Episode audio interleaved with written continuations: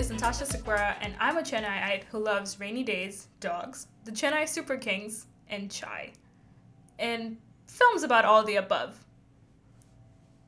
Hi, and I'm Brahmikha Anchala. I call myself a global citizen because I grew up in India, Kuwait, and the States. And like Natasha, I'm also obsessed with chai, and I just love obsessed with chai. And all my friends know to have chai whenever I come over. And above all, I'm passionate about acting and filmmaking in general. We're South Asian women in film based here in Atlanta, Georgia, and we're using this time in quarantine to bring to you the stories of trailblazing brown film folk from across the globe. And by ours, uh, not just Natasha and mine, yours as well. We want to use this platform to curate South Asian journeys that bring about change in culture and creativity in many aspects.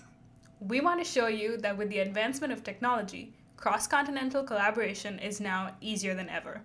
And we'd also like to introduce you to more film folk who probably live right around the corner from you. Yeah, the film community, although vast, is a bubble where everyone knows everyone, right?